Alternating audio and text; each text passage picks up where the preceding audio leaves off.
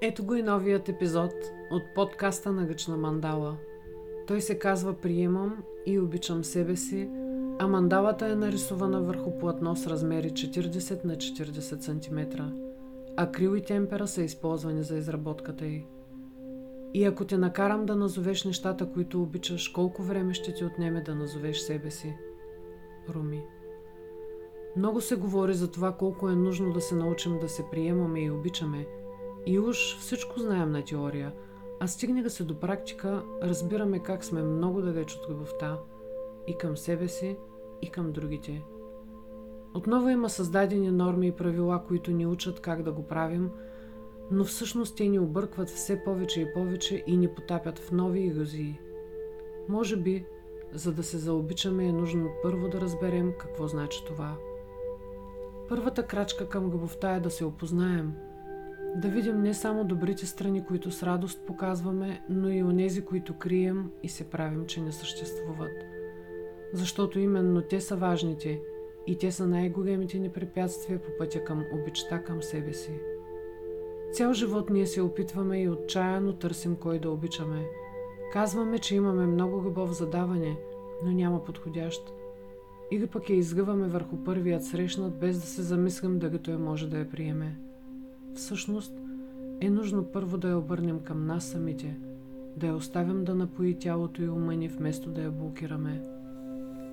Постоянно с оправдания, че чакаме подходящия. А той е същият като нас, обърнат навън и търсеш прословутата половинка, която да му помогне да стане цяло. Отново иллюзия, в която се ни накарах да вярваме и която преживяваме живот след живот. Какво могат да се дадат двама инвалиди – дори и да се допълнят за момента, каква е гаранцията, че след време някой няма да се тръгне, защото се е появила по-подходяща половинка. И тогава какво ще прави другият? Ще потъне в болка или пък отчаяно ще търси отново друг като него? Един омагиосен кръг, от който няма излизане. Или по-точно има, ако се е появило осъзнаване, че има бък в програмата, който трябва да се отстрани. Никой не обича себе си, но иска да го обичат и да го приемат такъв какъвто е. Звучи като декларация, но това, което стои на втори план е аз не искам да се променям. Другият трябва да се промени и да ме обича. Другият трябва да полага усилия за взаимоотношенията ни. Другият трябва. Един куп изисквания, които дори неизказани стоят в общото поле, тежат и блокират потока. А аз Задаваме ли си въпроса какво е нужно да направя аз в тези взаимоотношения? Дали с постъпките, продиктувани от най-добри чувства, не наранявам от срещната страна? Дали не се опитвам да контролирам, защото ме е страх от самотата? Дали дори когато помагам го правя с чисто сърце или някъде там вътре стоят един куп очаквания да бъда оценен и да ми бъде върнато поне със същото? Дали наистина съм толкова безгрешен и перфектен, колкото демонстрирам – или така прикривам това, което не харесвам в себе си. А какво всъщност харесвам в себе си? Кои са най-ценните черти в характера ми? А какво не харесвам? И като не го харесвам, какво съм направил, за да го променя? Когато започнеш да задаваш въпроси наред с отговорите, които пристигат, идват и нови въпроси, които помагат да се повдигне булото на заблудата. Отговорите, които идват, носят със себе си нова задача – Кара ти да извършиш нови действия, за да смениш стария модел на поведение. Да, действия, реални крачки, които да направиш, за да промениш себе си, защото обърни се назад и виж. Това, което си преживял, харесва ли ти? Взаимоотношенията, които имаш, носят ли ти удовлетворение или болка и разочарование? Защо си привлякал в живота си точно тези хора? А какво си им причинил ти?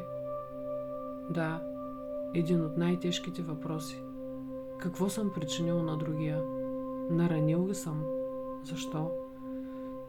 Само така можеш да излезеш от рогата на жертва на обстоятелствата, като поемеш отговорност за действията си, като погледнеш и видиш ясно какво точно се е случило, за да се стигне до тук.